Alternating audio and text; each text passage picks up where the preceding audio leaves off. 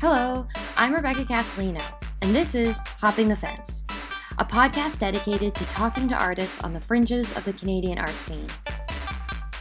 Maria Simmons is a hybrid artist from Hamilton, Ontario. She investigates potentialized environments through the creation of multidisciplinary sculpture and installation. Her work embraces contamination as an act of collaboration. She holds an MFA from the University of Waterloo and a BFA from McMaster University.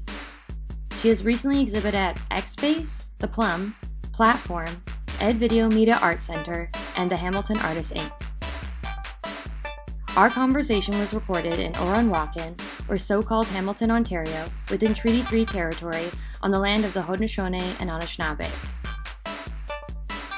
Welcome to this bonus episode of the podcast. Today's episode features an ambient recording of Maria's 2021 installation of her work, Rat, Plastic, Wood. Enjoy!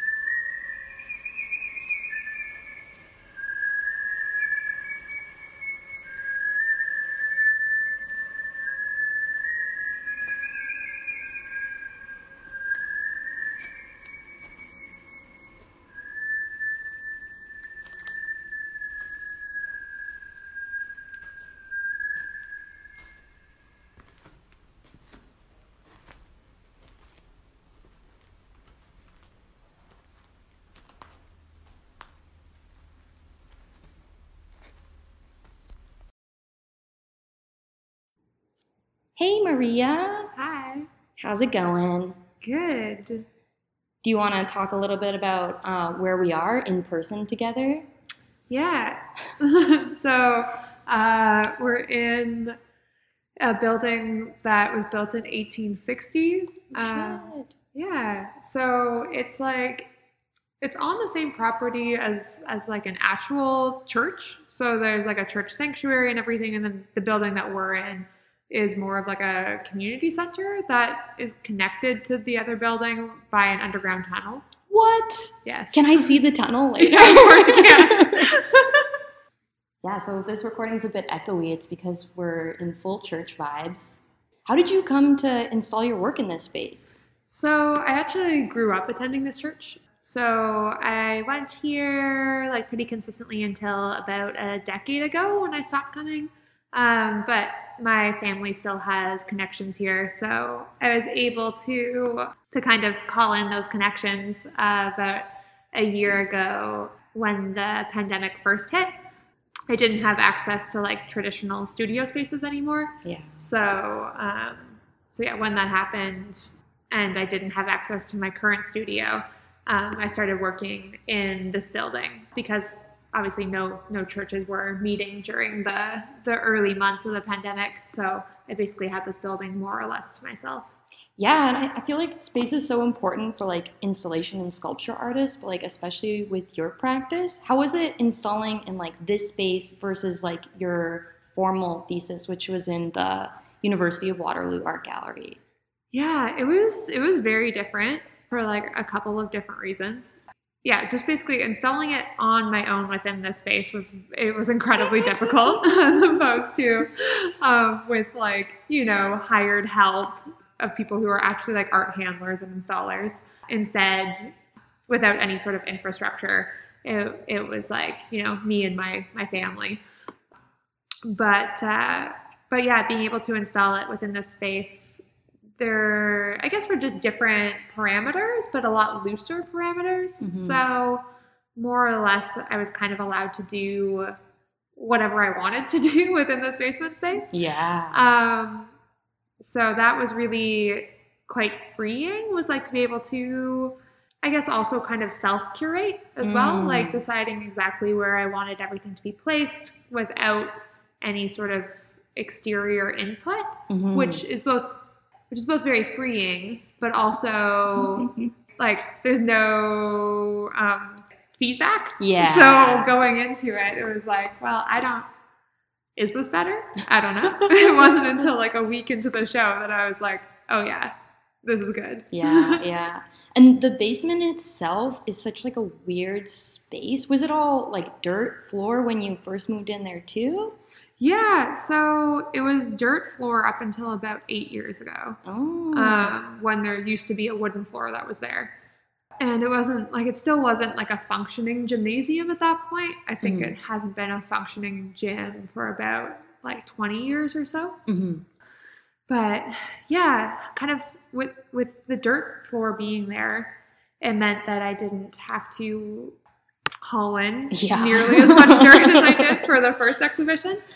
And instead of having like yeah, in like a traditional gallery space, I don't know, the the area just kind of like fades into the background and Mm. like there's very clearly like a piece and like this is like this is the show and then everything else you know you kind of have to like treat as white noise that you're Mhm, it's mhm. not actually adding to anything Yeah. uh, whereas in this show it like everything is kind of a part of it and nobody's quite sure like did you add this like is this like is this your hole was this hole here Are these your creepy death Yeah. basketball nets? Did you install them? um, that's so funny. Yeah, like this definitely feels like a like a wholesale installation. It really reminds me of like Fastwürms work. I don't know if you like follow them. oh i know some of their stuff but i feel like i don't They really know like what would relate the most to this I'm thinking of the barber shop, like really taking over the space. So like putting like Mm. hairstyles on like all the mirrors and like cutouts and having like everything crocheted, everything covered in something crocheted, like really Right. taking it over. But I, I feel like the lights really take over the space. Yeah. Like as much as part of me did think that you brought in a lot of sand and made the floor look like that, like I kind of knew like this is the dirt floor, but the lights really like made everything. It literally covers everything. Yeah, yeah, the light like illuminates the whole space. But then like one of the things that I found really nice with the lights is that certain um, like minerals or things within the space will like Mm. glow more than others. So it kind of Mm. draws attention to different things that were already there. Like the little piles of like terracotta brick just Mm. kind of like really glow along one side. weird. So Can we talk about the spider that you found? yeah. Because it's huge and scary, and it is part of the space too. yeah, and there's now two of them. oh, there's two of them. There's Oh two my of them. God. So there's these like giant bright red spiders called woodlouse hunter spiders. And they've crawled into like the water of one of the vessels and met their demise. they're, they're now dead. Poor dudes. But they're just, they're huge. And it's weird because I haven't seen any wood louses. Mm. So, Can lice? one see wood lice? I think so. They're like, they're, um, I think the same as potato bugs. Oh, okay, okay. But yeah, that's definitely like bugs are like a thing that would not exist in a gallery space. Like I remember doing a residency and you have to like wrap all the organic material that you bring in for like what is it like 48 hours or something silly? Yeah, Yeah. yeah, for um, for most spaces with I think it's a type two gallery, type one gallery, one of those ones. Can't There's remember. like yeah. so when I was in the other space, there were certain uh, like the University of Waterloo gallery. Um, there were certain kind of like restrictions on what direction I could take the work. Mhm, mhm. So I was allowed to have um, potting soil in there Mhm. and like like certain plants, but it just like there was this fine line because they don't they have like a very small collection, so it wasn't Yeah. a huge concern, but they didn't want it to become too much. Mhm. So I kept it like pretty toned down. Um, whereas in this version, there's so many plants, like there's so much water, like little cabbages everywhere. Oh yeah, just everything. But um, surprisingly, I feel like there were just as many bugs Interesting. at Waterloo. there were a lot of earwigs. Do you want to talk about the plants that you have? Because are these the same plants that you had at Waterloo as well? Some of them, yeah. So uh, all the plants that were originally in the exhibition at Waterloo um, I cared for uh, for about two months before installing them here. hmm And so uh, all the carnivorous plants in the show Cool. are from the original exhibition. hmm And then there's yeah new ones that have been brought in from like my friend's garden. She grew some plants for me so that I could So uh, yeah so I could take them in here and then and then yeah there's some there's some fresh faces. Yeah. And like just to give listeners like a bit of context, like those purpley I always call them the bisexual plant lights. yes, I, I saw that on your Instagram. Yeah. I was like, this is this is literally my show. I know. um, so like using those uh, do you know like the technical stuff behind like why those lights like work on plants or Yeah, so um like I'm forgetting which one corresponds to which, but the the red light um like encourages like them to like fruit and flower whereas like the blue light will encourage them to grow stronger so like there's different like the different wavelengths of Mhm. light will actually like like or it'll nurture different things within the plants Cool. so kind of having a balance of those two is really healthy. Um, and then there's also some uh, like full spectrum white light to kind of balance things off. Yeah, So- yeah. I think it gives like a very eerie kind of feel to the installation. Like I was talking about Blade Runner, and I can't remember what other like horror sci-fi Yeah. movie. Um, because like those colors are just so prominent. How do you feel? Does it like change the exhibition because they're like colored lights? Was that like intentional or? Um, I mean, I feel like the lights are intentional in that they they are kind of required for Yes. Life. for life. um, but like technically, there are grow lights that are that are just basically like white full spectrum lights. hmm hmm So you like leaned So- into the, the yeah colored lights. so Nice. it's still like it is an aesthetic choice but it's also a requirement but yeah i just find like the yeah the blue blue and and red wavelengths to to aesthetically be like much more warm but Mm. also also kind of off-putting at the same time and who doesn't love bisexual lighting Who doesn't love bisexual lighting? Yeah, I think like as people are like locked down and also as like marijuana. I hate that I just said marijuana. It's like the most racist cannabis word known to mankind. And like now that cannabis is legal, people are like growing a whole bunch of weed at home and like they all have these grow lights. Like as I'm walking around, I notice people have like that kind of purpley hue in their windows. Yeah. And I know they're plant people. Yeah, exactly. you see that here, it's they're plant people, one hundred percent.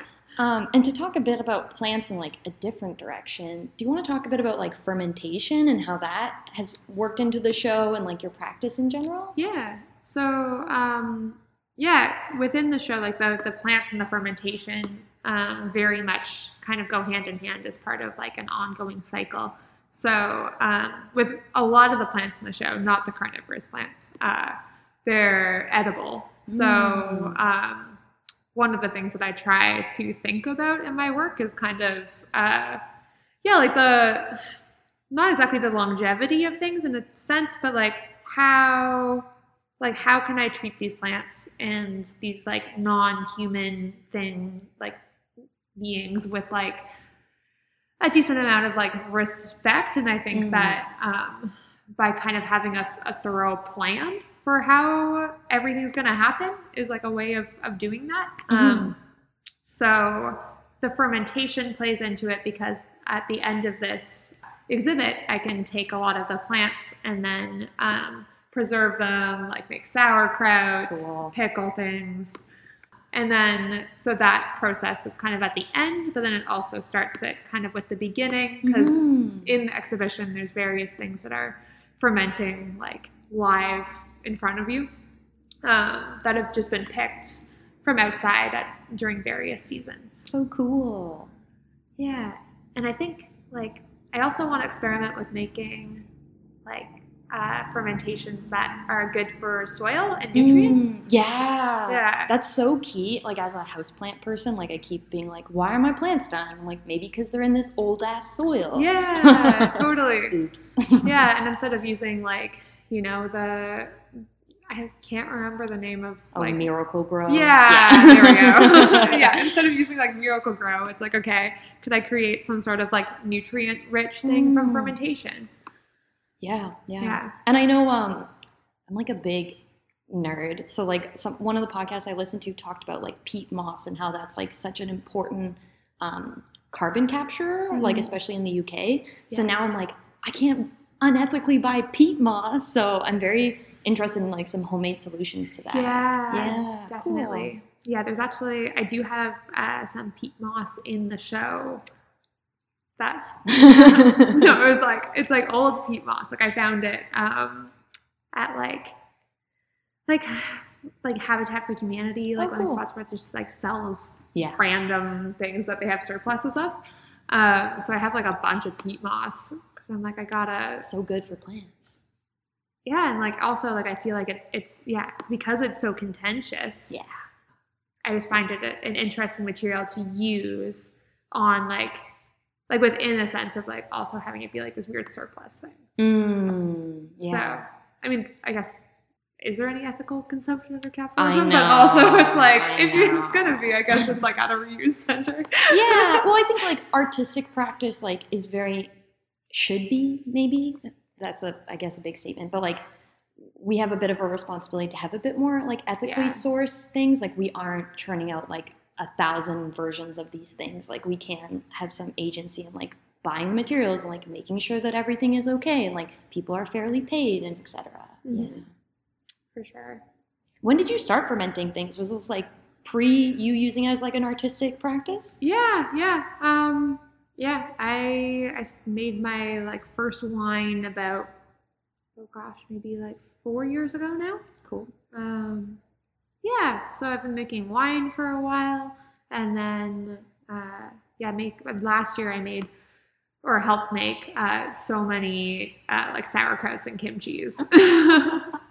People loved it. The Yeah. COVID panic round kimchi. yes so that kind of like yeah doing that um, with like my good friends really just kind of like brought fermentation back to like like the forefront of my mind Mhm, mhm. um, and so it probably definitely played a, a role in like in this work and bringing it into my art practice again yeah, yeah. So, who taught you how to ferment in the first place? Uh, so one of my one of my good friends, uh, um, Trish Cook, and I, we used to uh, ferment things together, um, and just kind of like she really got me into like how to like ethically forage things. Mm. Um, so we've been doing that together for like oh gosh, like maybe six years now. Awesome. Yeah. So um, that was like my first foray into fermentation myself. Like it's there's a long line of of fermenters on, on my mother's side. So Oh, that's um, lovely. yeah. So half my family is uh, is Mennonite. Mhm. Um, so there's a lot of different like fermentation heritage there. Um, so it's definitely in my family line. But um, yeah, and then this past year, um, yeah, just fermenting with with more good friends of mine. Um, yeah, Jacob and Julie. Uh, they also have an art practice, and they're and they're lovely humans who are very supportive. Do they incorporate like fermentation into their art practices They- too? I they I don't know if they've incorporated fermentation yet, but they have incorporated food. Mm. So yeah, both of us work with with food in our art practices. cool. Yeah. Very cool. Yeah, and like your support networks are like super key. And you were talking about like the difference between like installing here versus in the gallery. Do you feel like there's different support networks in like the DIY kind of space, like people who you can text to be like, come install in this creepy basement, versus like people you can text to be like, come install in this gallery? Or is it the same kind of circle you're drawing from? I mean, it's a it's definitely a different circle that I ended up drawing from both. like I don't know if it would be the same in, in every situation. Yeah. But for this context, yeah, I really relied on my on my family a lot. So I had like my my twenty something year old cousins like come in and, and help me because I don't know, it just it made sense in this context too of like because I grew up going to this church with them also Oh, as like a family. Yeah, yeah. So they were familiar with the space, and then so having them come in and help me set it up was somehow fitting. yeah, well, they're like the art handlers of the church, you know? Like Yeah. they know where everything is. exactly.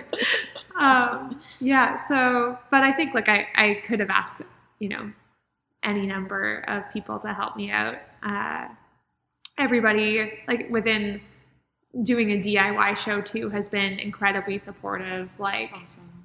Yeah, so Pleasure Dome gave me a really good deal on a projector for this. And so there's just been a lot of people that have, people and organizations that have supported me.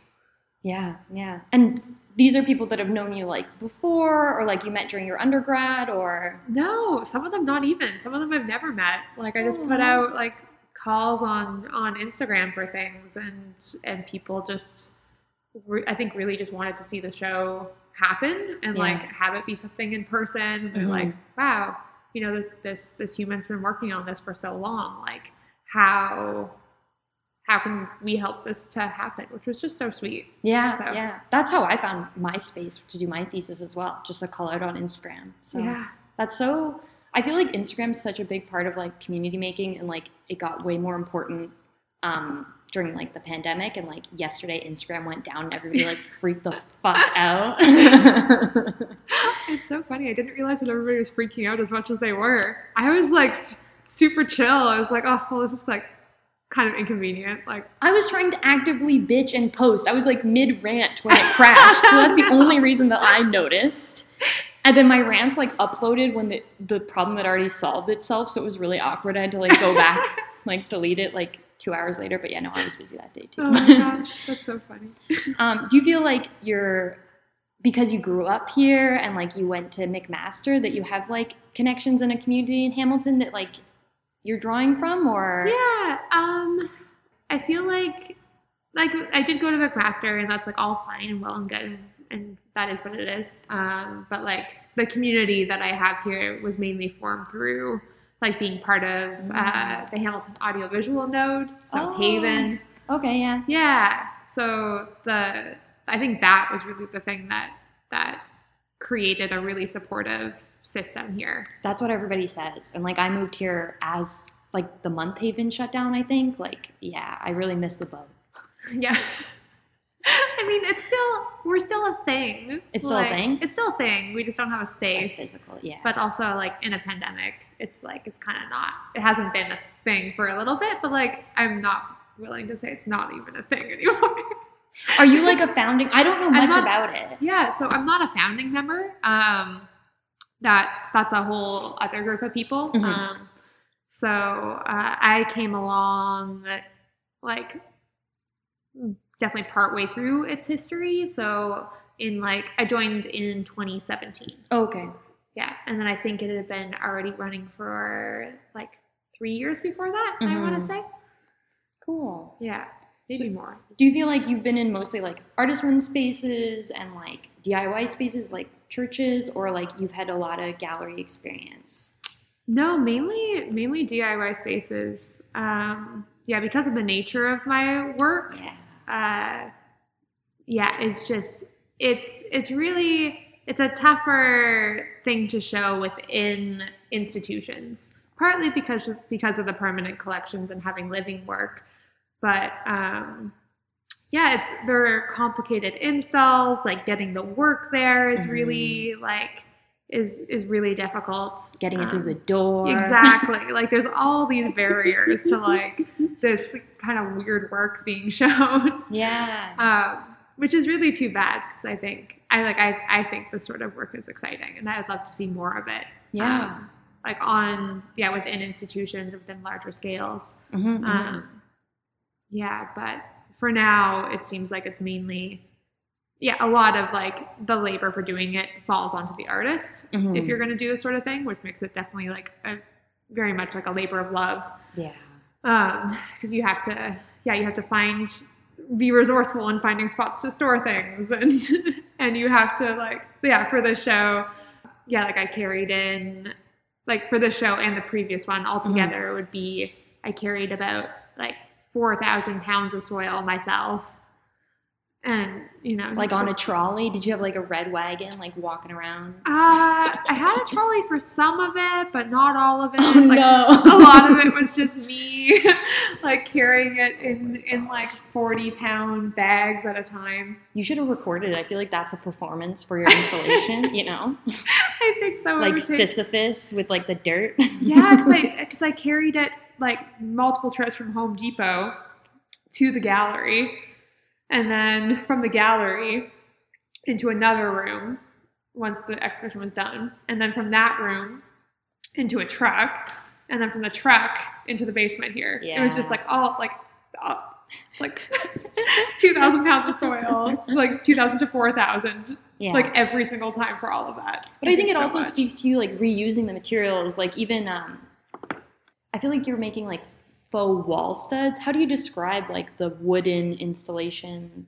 Yeah, I mean, yeah, it's pretty much it's it's a very similar method to building walls. Yeah, Like- yeah, Like uh, as far as properly building walls, like in a building, like they're a bit I wiggly cheated. for yeah. that. They're- the the supports aren't as close together as they should be, but you know, it's it's just holding plastic. but it looks it looks like it. Like Yeah. I grew up around a lot of renovations. I don't know why. I know a lot about drywall. Okay. Um, so I saw it and I was like, oh, this look looks up to code. Like I'm, I'm yeah, not thinking that it actually would be, but it, it did look it looked like a construction site. Like, and the, I think the plastic also really referenced that too. yeah. Um, how did you learn how to do that, or did you like Google like how to build wall? Like, do you have a background in like installing like that? No, I don't. I don't really. But that was the look that I wanted to go for. Mhm. Um, and then, and then, yeah, that was that was just kind of what ended up working out. Like I built a, a work table um, before starting this project, Mm-hmm. and so I built the wor- the work table the same way you would build a wall Interesting. because I wanted to be like really like secure. Um, and then that exact same method just ended up transferring over to this. Yeah. And you, so you brought the soil over. You like reuse the plants. I'm just thinking about like large scale gallery shows. I know this is insider secret. I know that they buy stuff off Amazon like every single time, and then just Mm. end up throwing everything out. Um, so it's interesting that you like brought it with you. Do you feel like it has um, pedigree now? You know, it's like this is shown here, and like this dirt has shown here. Is that like important to you, or it's very much just like um, an ethical thing? Uh, I mean, it's more it's more so an ethical thing. Um, but I do also like that as you know this continues to be shown in, in different places. If it does ever get shown in another place past this, you know, it'll it'll carry this history with it as opposed to being like a brand new thing every time. Yeah. Um, but primarily it was like an ethical concern because I I just don't yeah, I, I really don't like the amount of waste that's produced within doing exhibitions Yeah. and and so the idea of it just being like a one-off and then rebuilding it for the next one from scratch just doesn't quite sit right with me. Yeah. So Yeah. so as much as I can, I try and like do justice to the materials that are used and have them yeah, like even within my my art practice as a whole Mhm. like I tend to um, reuse materials um, from past projects um, and then include them into new ones, kind of like, yeah, letting them kind of metabolize into new and, and different things. That's so funny that you say metabolize and use fermentation. I'm just thinking about like yeast eaten things. Oh, yeah. Do you feel like fermentation is like a metaphor in your practice then? Are you using it as like a conceptual backing or yeah? yeah, yeah, for sure. So um, yeah, within the work, uh, like there's a large focus on on metabolism um, as a like in its different forms, like um, thinking about consumption in terms of like heterotrophic life, which is basically uh, like life that needs to consume other things Mm, okay. And then things like autotrophic life, which like consume um, or can transform light and and photosynthesize synthesize and create their own. Mhm. And then yeah, so things that also create byproducts, like Mhm. like through consumption, creating things like trash. Yeah. And like what that looks like on a biological level, um, which can be like a yeast can also create certain um, toxins. So kind of looking at yeast and the way it's metabolized in creating like yeah toxic things but then also things that can be worked through Yeah. And I feel like the title kind of like hints at that for me. Like rat, plastic, wood. Like rat and wood are two things that like would be here if settlers weren't here anyways. Oh, actually maybe not rats. Are rats indigenous to North America? Question mark. there's different types of rats so Canadian sure. rats. Um, but like plastic is kind of like this interruption for me. So it was really interesting to like have something that doesn't degrade within and like acting as an insulator was like maybe that's what makes it eerie too, knowing that like some parts of your exhibition will like melt away and then like this plastic will be there kind of forever. Yeah, um, that that is something that that I like that tension between um, different kind of timescales. Mm. Um, so yeah, a lot of the things yeah are actively changing right in front of you, whereas other aspects of it have this sort of sense of of permanence. Mhm. Um, but those things also aren't permanent. Like they're also actively changing in front of you, just on an incredibly slow time scale. And it's so funny to use like wall studs and like house building as well. I feel like being a settler here, I think I look at the houses a lot as like proof of settlement. Hmm. Like I'll look around and be like, why does this look like England? Oh yeah. Why are there all these Roman Catholic churches here? Oh yeah. so like building is very like a settler activity. So for you to flip it and like to in- incorporate like fermentation almost like want this to decompose Mhm. is that like the kind of way you're approaching it? Yeah, yeah. Like I haven't, um, I haven't done anything to preserve the wood on the inside or coat it with anything. Oh, cool. So, uh, like, say this, say the basement isn't isn't gonna get redone. This work is here forever. sure. Um, it would it would slowly start to decompose and and th- from the things that are actively inside of it. I feel like that would be like the ultimate installation if it just never oh, left, I you know. know? And you close the door and like it was like a tomb. Yes. Also, the little sign that says like "This is art" is like the most like this is installed in a space that will have people who don't know what the fuck this is. like it's not in an art school, it's Yeah. not in a gallery. It's like completely out of context. it needs to be specified. Uh, do you feel like it also changed, like being in the church, how you approached it? Like you treated it as like less art, like more, you were able to be more loose with it, or do you feel like because you had to set your parameters, you were more strict with yourself? Um, that's interesting. Uh, I think, I think I was more loose with it, but it also made me like more insecure about it, which is Oh, really yeah. interesting because um, to have like to go from the like MFA culture of like you know everybody has this assumed knowledge and like you get Mhm. really comfortable like working within these spaces and like having an assumed level of like of understanding um like for my work there's like like I've had people at the even within the university context be like but why is this art the ultimate question. yeah but like within that i was like oh like how can they not know but then um like coming into this completely like different different situation um and it made me feel kind of insecure because i was like how do Mm. like for a large majority of of like the people i mean i'm speaking um kind of uh, making some assumptions here Yeah. because not everyone from the church here has like seen the work or anything For sure. but I do know from like a small sampling that um, that many of the people here, mainly like when you say, you know, there's an art show in the basement, the assumption is that it's going to be paintings. Paintings. it's always paintings. I tell people I'm an artist. They're like, "What do you paint?" I'm like, "I have never painted in my entire life. Yeah. I'm terrible at it."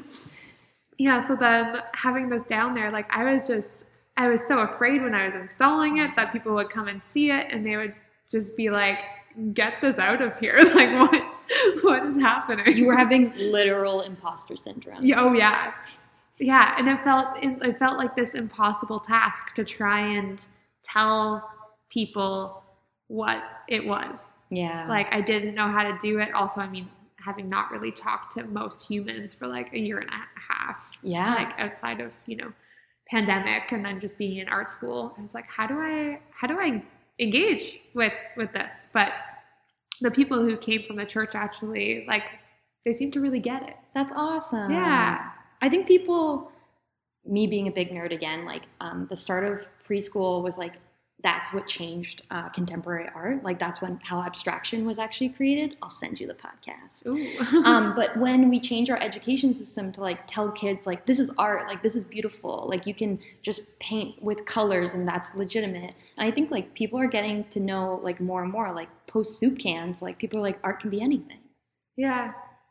Yeah, I don't know how many people know about soup cans from the congregation here either. But but yeah, I think thankfully, yeah, like a lot of the people were who just came in like very, very willing to like be, be like curious, and I Mm. think that curiosity has a lot to do with it. yeah. So Hmm.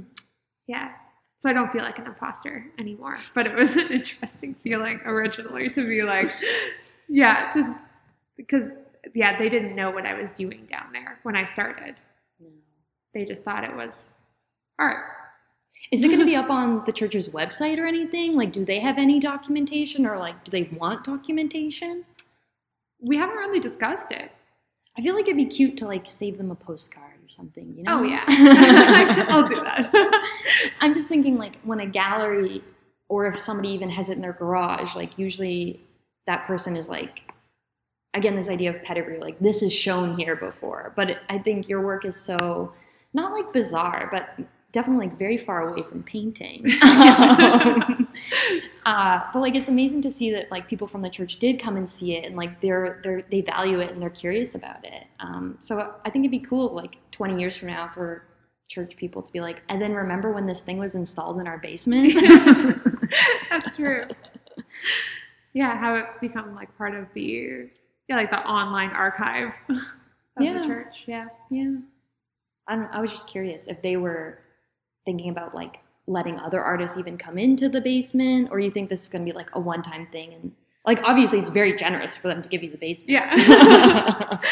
um, I think I think it might be more along the lines of a one-time thing. Yeah. Um, not necessarily, but I know they have they have like plans for this building.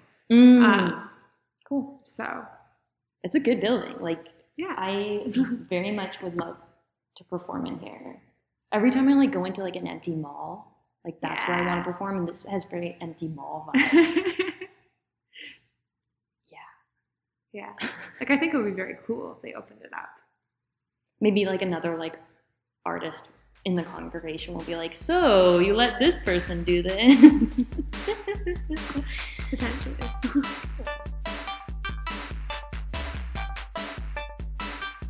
Thanks for listening to Hopping the Fence, a podcast dedicated to the fringes of the Canadian art scene. If you have an artist you would like to hear interviewed, would like to correct slash fact check a past episode, or would just like to chat, feel free to send me a message on Instagram at Hopping the Fence or by email at Rebecca E. Casalino at gmail.com. Thank you to all of our patrons for your ongoing support. It truly does help me avoid burnout and keeps this podcast rolling. If you would like to support Hopping the Fence, please visit our Patreon to subscribe. Check out the show notes for more details. If you can't donate, no worries. Thanks for taking the time to listen. Audio editing for Hopping the Fence by Emily Reimer. Original artwork by Alex Gregory. And original music by Jessica Price Eisner. Transcription for Hopping the Fence by Jessica Price Eisner. Thank you so much. Bye.